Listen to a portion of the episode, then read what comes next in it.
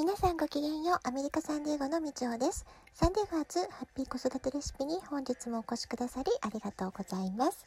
みんな違ってみんないい。ママが笑顔なら子供も笑顔。子育てで悩んでいることの解決のヒントが聞けてほっとする。子育てがちょっと楽しく思えてきた。聞いてくださっているあなたが少しでもそんな気持ちになってくれたら嬉しいなと思いながら毎日配信をしております。さて、昨日はですね、思春期子育て中のママたち3人で集まってカフェタイムを楽しんできました。リモート学習が続く中、子供たちもストレスが溜まりますが、ママたちも何かとストレスが溜まりやすい時ですので、まあ、こんな風に時々息抜きっていうのはね、とても大切だなっていう風に思います。子育てというのは、まあ、赤ちゃんや幼児の時っていうのは子どもたちの身の回りのお世話に追われて忙しいですよね。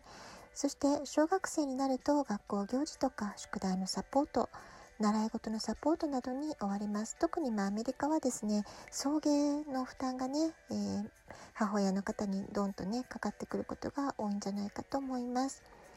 え、それから中学高校になりますと小学生までのお世話的なものからは一気に解放されていくんですけれども今度はね口出し手出しをしないで見守るっていうね、え親としては精神的に忍耐を強いられる、まあ、そういった場面が増えてくるんじゃないでしょうか。えー、物理的にはねどんどん手が離れていくんですけれども、えー、反面メンタルストレスを抱えやすい時期、まあ、これがね思春期子育て中のママたちの、えー、現状じゃないかなっていうふうに思います。だからこそ日頃我慢していること親としての気持ちを、まあ、率直に吐き出せる場所があることあるいは共感し合える仲間がいるってことは、まあ、とてもね、えー、親側の精神衛生上大切なことなんじゃないかなっていうふうに感じています。で思春期子育ての親の課題ってね、まあ、私もまだ真っ只中にいるんですけれども、えー、何が一番課題かなって考えると子離れ親離れ、まあ、それをどうやって上手にやっていくかってことじゃないかなっていうふうに私自身感じているところです。子供との距離感が小学生の頃から一気に変化し始めるのが中学生の頃さらに高校生になっていくとですねもう毎年毎年体の成長心の成長、えー、子供たちはすごいスピードでね成長していくんですね。でこの数年間思春期の間の56年の変化っていうのは本当に大きなものがあるんじゃないかなと思います。まあ、それだけね子どもの成長が、えー、凄まじいスピードです過ぎていって、えー、親としては驚くばかりっていうことが起こると思います。まあ、そうした子どもたちの成長スピードにね親の気持ちがなかなか追いつかないってことで親子のコミュニケーションがうまくいかなくなったりとか、まあ、そういった場面がねどうしても出てきちゃうと思うんですね。私自身もいろいろ失敗を繰り返しました。で、まあ、今振り返って思うのはですね親が反抗期おめでとうっていうぐらいにねドーンと構えたえー、どっしりとした心構えができてればいいんですけれども、まあ、なかなかねそう簡単にね頭で分かってても実行するのが難しいっていうのが子育てだったりすると思います。特に母親は子供への愛情が深いがゆえにどうしても先回りして不安になってしまったり心配してしまったりっていうことがね、まあ、皆さん多かれ少なかれあるんじゃないでしょうか。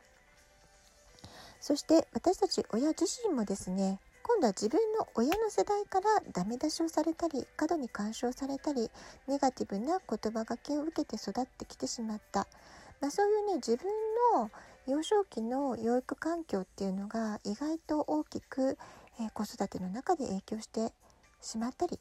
まあ、そういったこともね関係してるんじゃないかなと思います。私私自身も、まあ、そういったことにいろいろ苦しんでもがいてきた経緯がありますし、えー、相談者の方でもそういった似たようなケースをねたくさん見てまいりました。でもねこの負の連鎖みたいなものをね断ち切るっていう方法がないわけではないので、まあ、そのためもあって私もこのラジオトークで繰り返してお話ししてますけれども言葉がけを意識して変えていく。自分の言葉がけや考え方を変えていく努力を、えー、常にやり続けるってことはねとても大切なんじゃないかなと思います。でまず私たち親が大人の方が不安とか恐れを手放すことまあ、これをね意識してやっていくことで、えー、子供との関わりも次第にいい循環になっていくんじゃないかなってことを最近とてもよく考えます。それでね今日は、えーとまあ、一つのメッセージとしてということで私が大好きな絵本をねご紹介したいと思います。えー、ほんわかした優しい絵がほっとする伊藤博さんの作品で「えー、大丈夫大丈夫」っていうタイトルのとっても可愛らしい素敵な絵本があるんですね。この本は子供にとっても素敵なメッセージがたくさん詰まっていますけれどもむしろね私は子育て中のママたちに読んでいただきたいな、えー、ママたちにこそ必要な大切なメッセージが込められているんじゃないかなっていうふうにも思いますので、えー、読ませていただきたいなと思います。それでは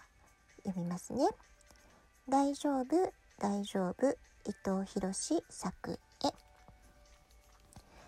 僕が今よりずっと赤ちゃんに近くおじいちゃんが今よりずっと元気だった頃僕とおじいちゃんは毎日のようにお散歩を楽しんでいました。僕たちのお散歩は家の近くをのんびりと歩くだけのものでしたが遠くの海や山を冒険するような楽しさにあふれていました。草も木も石も空も虫も獣も人も車も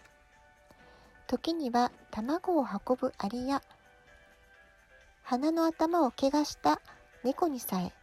古くからの友達のようにおじいちゃんは声をかけていました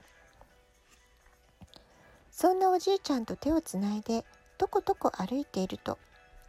僕の周りは魔法にでもかかったみたいにどんどん広がっていくのでした。でも新しい発見や楽しい出会いが増えれば増えるだけ困ったことや怖いことにも出会うようになりました。お向かいのケンちゃんは訳もなく僕をぶつしおすましのクミちゃんは僕に会うたびに顔をしかめます。犬はうなって歯をむき出すし自動車はタイヤをきしませて走っていきます。飛行機は空から落ちることがあるのも知ったしあちらにもこちらにも恐ろしいばい菌がうようよしてるってことも知りました。いくら勉強したって読めそうにない字があふれているしなんだかこのまま大きくなれそうにないと思える時もありました。だけどその度におじいちゃんが助けてくれました。おじいちゃんは僕の手を握りおまじないのようにつぶやくのでした。大丈夫大丈夫大丈夫。大丈夫。それは無理してみんなと仲良くしなくてもいいんだってことでした。大丈夫大丈夫。それはわざとぶつかってくるような車も飛行機もめったにないってことでした。大丈夫大丈夫。それは大抵の病気や怪我はいつか治るもんだってことでした。それは言葉がわからなくても心が通じることもあるってことでした。それはこの世の中そんなに悪いことばかりじゃないってことでした。大丈夫大丈夫。僕とおじいちゃんは何度その言葉を繰り返したことでしょう。ケンちゃんともクミちゃんともいつの間にか仲良くなりました。犬に食べられたりもしませんでした。何度も転んで怪我もしたし何度も病気になりました。でもその度にすっかり良くなりました。車にひかれることもなかったし頭に飛行機が落ちてくることもありませんでした。難しい本もいつか読めるようになると思います。もっともっとたくさんの人や動物や草や木に出会えると思います。僕は随分大きくなりました。おじいちゃんは随分年を取りました。だから今度は僕の番です。おじいちゃんの手を握り、何度でも何度でも繰り返します。大丈夫、大丈夫、大丈夫だよ、おじいちゃん。はい、というね、作品だったんですけれども、皆さん、ね、このお話聞かれて、えー、どんな風な、えー、気持ちになられたでしょうか。ね、なんか私たち自身にも大丈夫大丈夫っていう言葉を呪文のように繰り返して、え子供のことがね、え愛情の裏返しで心配だったり不安な時はまあ、子供に大丈夫大丈夫なんとかなるよ大丈夫だよっていうことをね、えー、言ってあげながら自分たちに対しても大丈夫大丈夫、まあ、そんな言葉をね、えー、かけ続けてあげるってことが大切なんじゃないかななんていうふうに、まあ、この作品を読むために私は感じています。さて明日も引き続きね親の言葉がけが子どもの脳にどんな影響を与えていくのかえ言葉がけ一つね変えていくことで、えー、どんないいことがあるのか、まあ、そういったことをね脳科学の観点からね今度はお話ししていきたいと思います。ラジオトークアプリインストールしておきますとスマホからいつでも簡単に聞けます。アプリの下の方にボタンが2つ質問を送る、ギフトを送る、えー、どちらからでもメッセージを送ることができます。ラジオトークを聞いての感想、質問、子育てのご相談など、えー、お便りを引き続きお待ちしております。では今日はこの辺で今日も素敵なお時間をお過ごしください。ごきげんよう、みちおでした。さようなら。